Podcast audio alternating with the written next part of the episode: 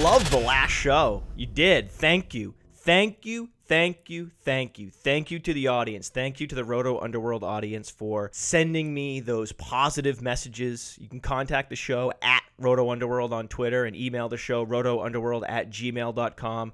We had one of those rare shows a couple days ago on Wednesday where it was all positive feedback. You all seem to love it when I intertwine literary references and sports. That seems to be something that you want more of. So I have heard you, buzzards. I am here for you. You guide me. You guide the show. You're the producers, actually, up there in the sky. The producers in the sky have said we want more literary references. We want more all the King's Men type references with our sports, and you shall have it. And I was thinking about Wednesday's show and the references to all the King's Men, and it hit me. We were talking about sports and tying that book to sports. And I realized, do you know? I, I, it was like there were a particular actor in sports that was the most obvious example of, of the corrupt individual, the immoral, unethical, the ends justify the means shapeshifter in society. The quintessential example of that person exists in sports. It's sports agents. How did I not see that? It hit me after, probably in the shower where I have all my ideas. But, you know, Roger Goodell, Nancy Pelosi, Donald Trump, they have nothing on sports agents. Oh my gosh. Sports agents are the worst. Sports agents are affecting fantasy football in a negative way with their nefarious behavior. Oh, yeah, look at Kevin White. Kevin White's agent went out and changed Kevin White's birthday in all public mediums where it could be changed. Now, maybe it wasn't Kevin White's agent specifically, but it was clearly, obviously, a declared mission from Kevin White's camp, however you want to call that. There was an operation, and they said, We are going to implement Operation Make Kevin White Younger. It happened. Kevin White is not 23 years old. He's not. No, he is 23 years old. Actually, what am I saying? Kevin White is 23 years old. He's not 22. I was getting him confused with Cameron Artis Payne, which we'll talk about in a little bit. Trust me, there's more age fraud where this came from. Kevin White wasn't the only rookie this year that was drafted based on a fraudulent age. Again, I believe it was perpetrated by members of Kevin White's camp. And if I if I had to speculate, recklessly speculate on who the individual was that decided we need to go out and create a campaign to lower Kevin White's perceived age among NFL GMs to ensure that he is drafted as soon as possible in the NFL draft. If I had to guess at who that individual was that hatched that master plan, it was Kevin White's agent. That's who I would guess. Because again, he's not 22 years old. He is 23. And I am proud to say that on playerprofiler.com, Kevin White has always been listed as 23. And I give 100% of the credit for that finding, for that epiphany, that Kevin White is not the age that you read on Wikipedia, not the age that you read on the Bears website, not the age that you read on RotoWorld or ESPN or NFL.com. All of those sites got it wrong because all of those sites were simply copying and pasting the age from Wikipedia. And the first guy to say, hey, you know what? That doesn't make sense. You can't play multiple seasons at the junior college level and then play multiple seasons at the division 1 level based on when he graduated from high school it's impossible for him to be 22 i'm going to investigate this further and then john moore from rotoviz found tweets online friends of kevin white wishing him a happy 22nd birthday over a year ago and he just did the math and he said okay should i believe wikipedia we don't know the source of the information. Anyone can go into any Wikipedia page, one that's not super high profile. You can't go into Barack Obama's Wikipedia page and just edit things. But most pages, 99% of the pages on Wikipedia, anyone can simply go in and edit. And it's up to the community to find the inconsistencies, to find the errors. That's what crowdsourcing is. That's the, the whole model behind crowdsourcing, the whole theory behind crowdsourcing is that it is a self policed medium. And the detective who did the police work on the Kevin White birthday, John Moore from RotoViz. So, congratulations to John Moore. I thank him. I take my hat off to him. He will tip his policeman's cap to me because he went out, found these tweets, and said, you know what? Why should I believe what Kevin White's agent or some unknown party wrote on Wikipedia about Kevin White when I have the statements of his friends and family members on social media? I'm going to take the statements of his friends and family members on social media as fact, not Wikipedia. And he was right. And I read his argument on Twitter. The only reason why on playerprofiler.com that we weren't following suit with the other major sports media platforms and listing Kevin White's age as 22 is because I just happened to see a tweet from John Moore on the subject. I did my own critical thinking and I agreed with John's position. And then we set the age to 23 accordingly. And it's interesting because agents have realized that age matters. That's why they went out and did that. That's why they initiated the Make Kevin White Younger campaign the Immortal One! There's a movie with Brad Pitt, Benjamin Button. That's right. Kevin White is Benjamin Button. Every year that goes by, he gets a year younger. I bet that's what it was. Operation Benjamin Button. That's I I would speculate that that's what Kevin White's agent called this campaign. This misinformation campaign that they initiated across all platforms. It's crazy. Because if the Bears knew that Kevin White was 23, would they have drafted him with the top 10 pick? Probably not. Probably not. It's crazy to think about. That that lie, that that bit of age fraud made Kevin White a lot of money. And you might think, well, if this happened 6 months ago, why are you just bringing it up now because more information has surfaced? Because Kevin White's birthday occurred recently the clock struck midnight again, and no, he didn't get another year older. No, Kevin White didn't turn 21. He didn't go from 22 to 21 at midnight. He went to 23. That's right. He went to 23. People are wishing Kevin White and mentioning his girlfriend in the tweet, wishing Kevin White a happy birthday. And the girlfriend is replying, He's not 22. I get it. You're wishing him a happy 22nd birthday, but I'm his girlfriend. And I just want to tell everyone on social media Kevin White is not 22, he's 23. And I think it's okay. I can come out and say it now because he already signed his contract and he's already been drafted. And now he's injured and is going to miss the season. So we're all moving on now. We could come out. We could reveal the truth. Kevin White is actually an old man.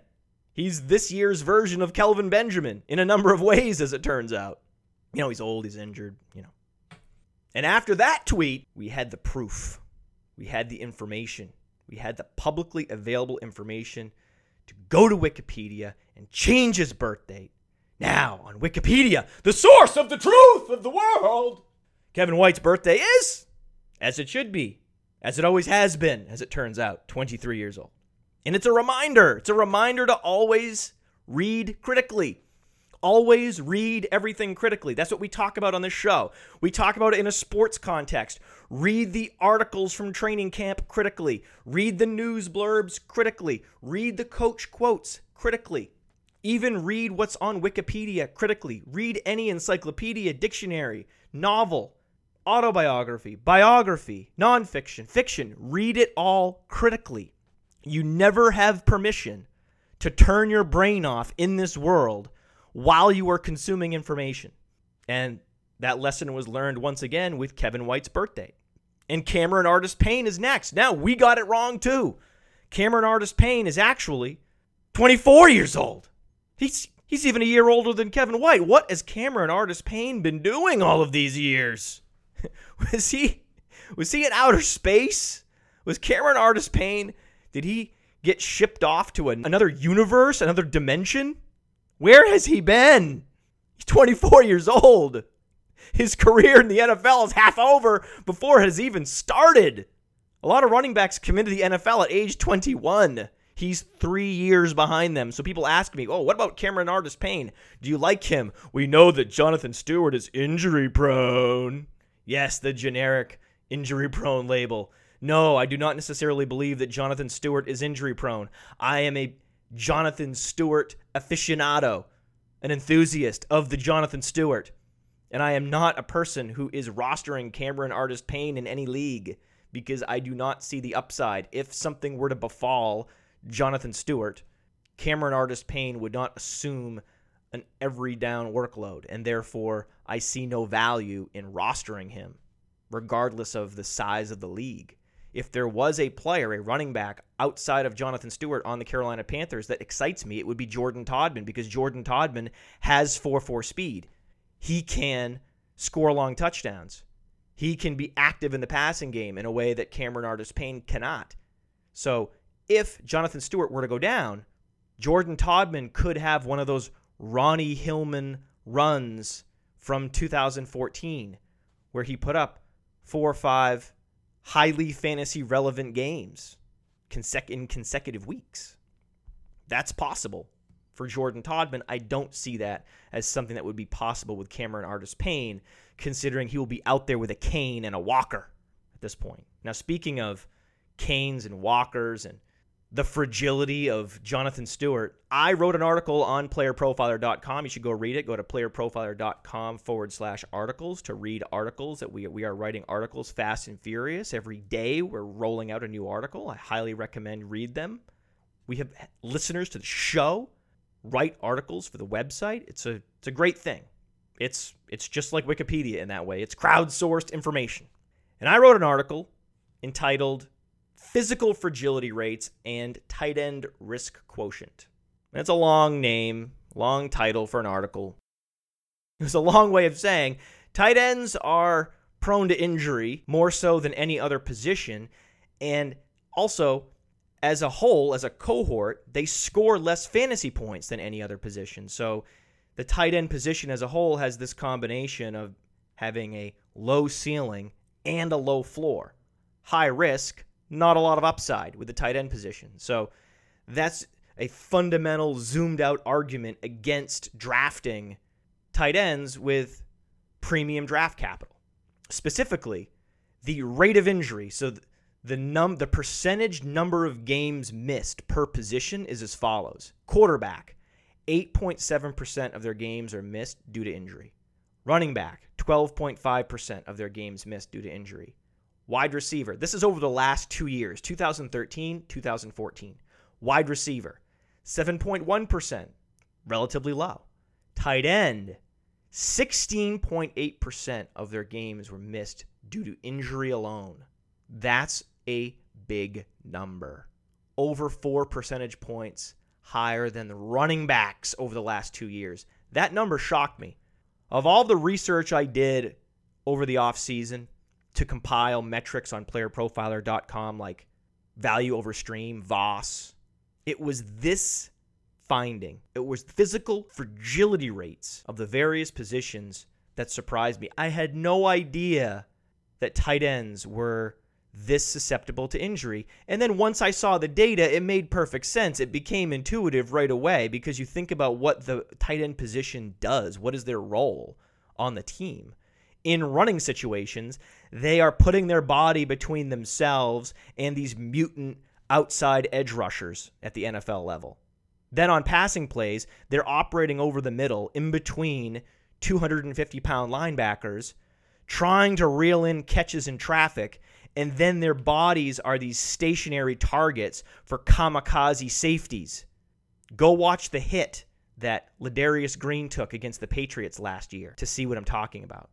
And so when you think about the violence that they experience on a per down basis at the NFL level, it makes sense. They would be the ones of all the skill position players because they're they're doing two things. They're they're this hybrid position where they're both a blocker and a receiver on any given play. So they're being asked to do more than anyone else on the field except perhaps quarterback. And so when you put it in that context, it makes sense that they would be getting injured a lot. And so, based on that, I'm not drafting Rob Gronkowski in the first round. It's not going to happen. No other details, just those fundamental truths about the tight end position. Put the player's ability off to the side. That's enough for me to say, no thanks. I'm not going to risk my first round pick on a tight end. It doesn't matter what mythology surrounds him. But I am trying to get my hands on Travis Kelce because I think that you can get someone with a Rob Gronkowski like ceiling in the fourth or fifth round. That becomes interesting to me. That becomes value. But Travis Kelce, his draft stock is rising. It's becoming harder and harder to get Travis Kelce. I used to pencil in Travis Kelce in the fifth round. That's not happening anymore. He is almost always being selected in round four. Sometimes I can't get him there. Sometimes it's just not going to happen. Oh well. There are a handful of alternatives to Travis Kelce, however, and they're available much later, thankfully. The first one is Tyler Eifert. His ADP is 113.9, but his is rising too. Just in the last couple weeks, he's now going a full round earlier than he used to. And the thing you like about Tyler Eifert was he was a super precocious prospect. He was the best tight end prospect to come out of college in the last decade. Tyler Eifert. 26.9% college dominator at Notre Dame. He was the featured receiver for a major conference, high profile university. 13.7 yards per reception, 83.7 SPARQ score, 71st percentile, and all of his workout metrics from 40 time to burst score to agility score on playerprofiler.com, all in the 70th percentile or above. So, hugely productive in college. An incredible athlete, drafted in the first round. Now, 25 years old, entering his uber prime. That is the kind of athlete that you want to roster on your fantasy team, particularly knowing that he's being drafted outside the top 100 picks. It's amazing. It's amazing. And you know that the Bengals are going to be better this year on offense. They will have more red zone opportunities this year because Tyler Eifert himself is healthy, as well as AJ Green and Marvin Jones it will be a more prolific offense than it was last year. Last year, the offense really stagnated. Only 528 pass plays in 2014 was 29th in the league. That will go up. So all signs are pointing up for Tyler Eifert. And what's important with Tyler Eifert is that he's not small. So all these metrics together, you, list them all out. And you could say, wow, that, that sounds fine. But Max Williams was also very productive in college and had some above average workout metrics. The problem with Max Williams is he's significantly smaller. He's under 250 pounds and he's 6'4. So Max Williams looks the part of an NFL move tight end, a one dimensional move tight end. And certainly, as we've seen with Owen Daniels and Charles Clay, that if you are an exceptional move tight end, if you are in the upper echelon, it's the F position in the offensive configuration, the F tight end, the move tight end. You can be fantasy relevant. You can absolutely be a top 10 tight end if you're smaller and you're not getting a 100% snap share, if you're essentially playing in passing situations only. You can, as long as you're in a high volume offense, you can achieve tight end one status in fantasy. It's just not as easy. The guys in the top five, Martellus Bennett, Jimmy Graham, Rob Gronkowski, Greg Olsen. I mean, the list goes on. Those guys are well over 250 pounds. They're typically 6'5 or 6'6, and they play every down, close to a 100% snap share. They are because they are in in every situation, they have opportunities to catch more passes, particularly in the red zone. That's why those players are at the top. That's why Greg Olsen led the league in yards last year. That's why Martellus Bennett led the league in receptions last year because they're in on every play. Did Greg Olsen lead the league in yards last year? No, he didn't. No, he didn't. He was number two. Rob Gronkowski, of course, Rob Gronkowski led the league in yards last year. No one was better than Rob Gronkowski in yardage. That's just insane. But Greg Olsen was second in the league in yards last year. He was the only tight end other than Gronkowski to cross that 1,000 yard threshold.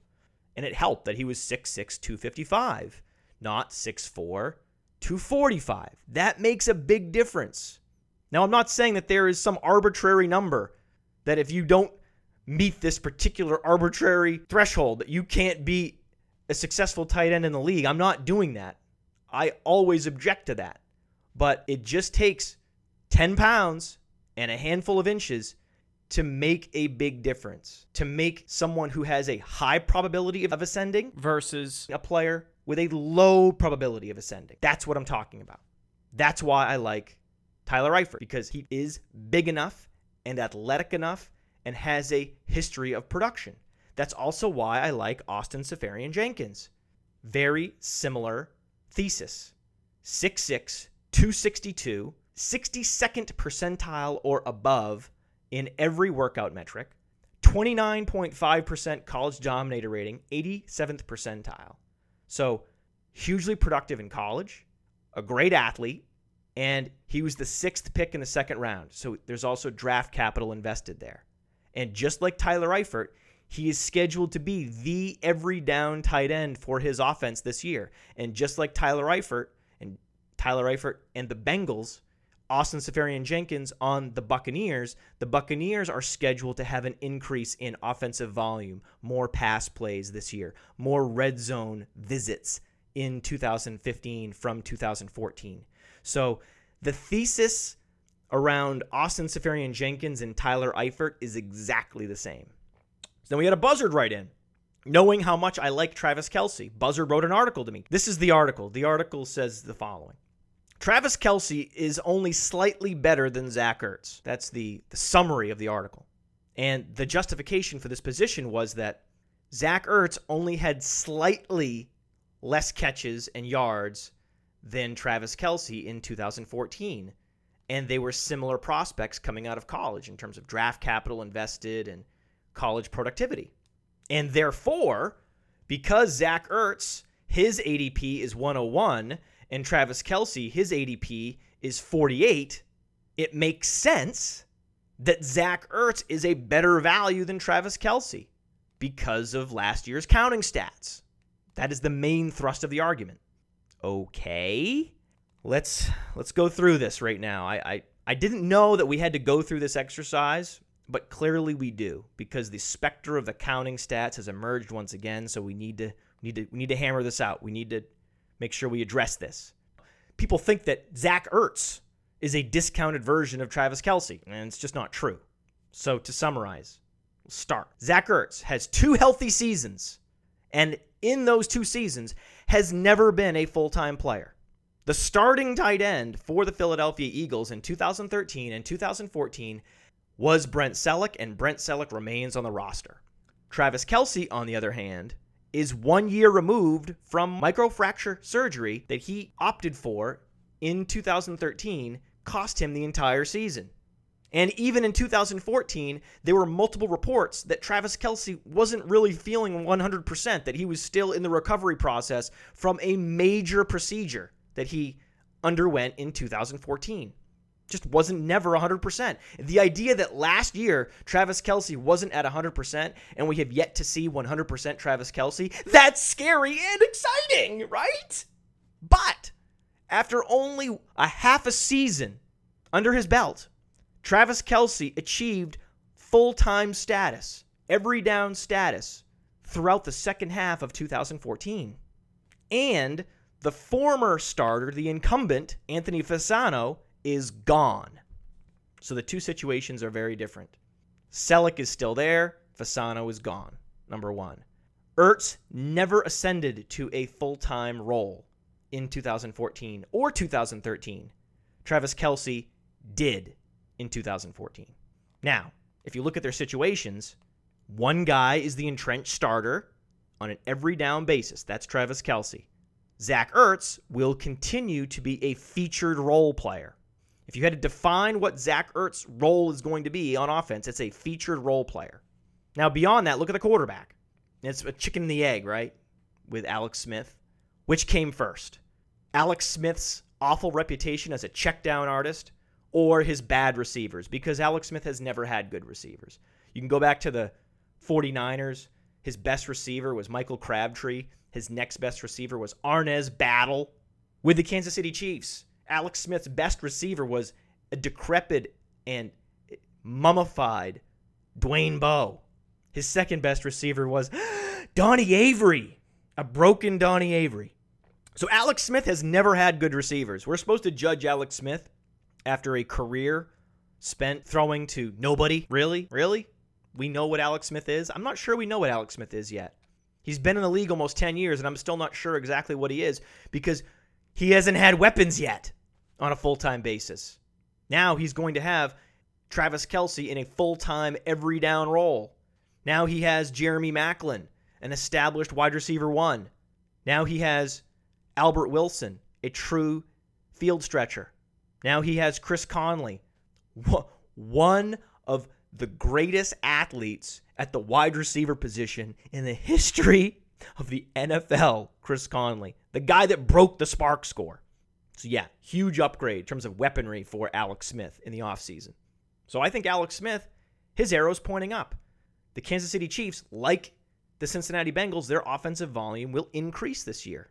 So, there will be more opportunity for Travis Kelce. And it's it's going to compound itself because not only will the Chiefs be moving the ball more efficiently and have more red zone opportunities, but Travis Kelce will be in the lineup more. So this, there will be this virtuous cycle of production for Travis Kelce that he will enjoy this year. And not only that, last year, Travis Kelce was hugely efficient. When he had opportunity, when he was given snaps, his production premium, the situation agnostic efficiency metric on playerprofiler.com, 24.5, sixth in the league. Target premium plus 56.4%, third in the league when they were throwing the ball to Travis Kelce, he was more than 50% more productive with it than any other receiver on the Chiefs. 9.9 yards per target was top 12. Catch rate of 77% was top 5. Contested catch rate of 80%. 80% contested catch rate, ninth in the league. So he was efficient by every measure. Exciting. Very exciting. And when you're projecting fantasy points for a full season, you don't look at counting stats you look at opportunity and efficiency and you run the numbers. Kelce's opportunity is skyrocketing, and his efficiency was top five in the league in his de facto rookie season. Think about that. Meanwhile, Zach Ertz is still just a move tight end with bad efficiency numbers. Zach Ertz, his production premium, negative 3.9 outside the top 30. Target premium, negative 4.3%, outside the top 30. Yards per target, 8.0, outside the top 30. Catch rate, 65.9. 29th in the league. Okay. Congratulations, Zach Ertz. You were in the top 30 by one. His red zone catch rate, Zach Ertz, was only 33%. You hear this. Oh, Zach Ertz, red zone weapon. Not really. Not at all. Totally inefficient in the red zone. Meanwhile, Travis Kelce's red zone catch rate, 76.9. what? More than double Zach Ertz. Who do you think is the red zone, the real red zone weapon? Yeah, the big guy, the big efficient player, not the smallish, inefficient player. But I'm to believe that Zach Ertz is a better value than Travis Kelce because you can get him five rounds later. It's, it's ridiculous. Kelce versus Ertz is the quintessential example of why opportunity and efficiency trump counting statistics in fantasy football projections. It's like comparing Charles Johnson to Brian Hartline. Technically, they have the same counting stats. But when you project their production forward, given their late season ascension into every down starter roles, the two players are in no way comparable. So I would change the conversation. Someone that wants to talk about Travis Kelce versus Zach Ertz, I would discard that conversation and say, that's too much of an apples and oranges conversation. If you want to compare players who are strictly situational move tight ends, that's fine. But you can't compare a situational move tight end to an every down tight end in the NFL, a tight end workhorse. Again, that's an apples and oranges conversation. It's also a little bit like comparing Brandin Cooks and Phillip Dorsett. Sure, they look alike. They have similar measurables and similar college resumes, but Phillip Dorsett will be the stretch X in three receiver sets at best. On the other hand, Brandin Cooks is going to be the focal point of his offense. So these are completely different roles with completely different floors and completely different ceilings. The same is true with Travis Kelce and Zach Ertz. If you're going to go out there and get excited, get exuberant about a move tight end who doesn't play every snap, a non every down tight end, if, if that archetype gets you excited, it must be on a high volume offense. And fortunately, Zach Ertz does play on a high volume offense. There are some things that I don't like about Zach Ertz for sure. The thing I do like about Zach Ertz is that he's playing on an offense that threw the ball 654 times, which is fifth in the league. So that's that's volume. That's what you want. So if you are looking at move tight ends on high volume offenses, why are you overdrafting Zach Ertz with pick 100? Why don't you target Josh Hill at pick 143, who will play a similar role and has similar upside? And then the question is, well, Drew Brees was adamant that Ben Watson is the starting tight end. Okay. And Chip Kelly has always admitted that Brent Celek is the Eagles' starting tight end because Brent Celek is a more competent blocker, just like Ben Watson is a more competent blocker than Josh Hill. And and what? Look at Josh Hill's efficiency last year. He led the league in production premium. 52.2. Small sample size, okay, 14 receptions, 20 targets, small sample size, I get it. But in a small sample size, he was extraordinarily efficient plus 67.6 target premium. These small sample size efficiency metrics are a little silly. 83.3% catch rate, second in the league. Think about that, though. He had a better red zone catch rate than Travis Kelce on not that fewer targets, even. Did you know that Josh Hill had five touchdowns last year? That was top 12 in the league. Only playing 12 games with a 28% snap share in those games. His opportunity his snaps are going to rise dramatically in 2015. Ben Watson is at the very end of his career. I think most of us would agree this is likely to be Ben Watson's last year in the league. And Josh Hill's best comparable player on playerprofiler.com, Tyler Eifert.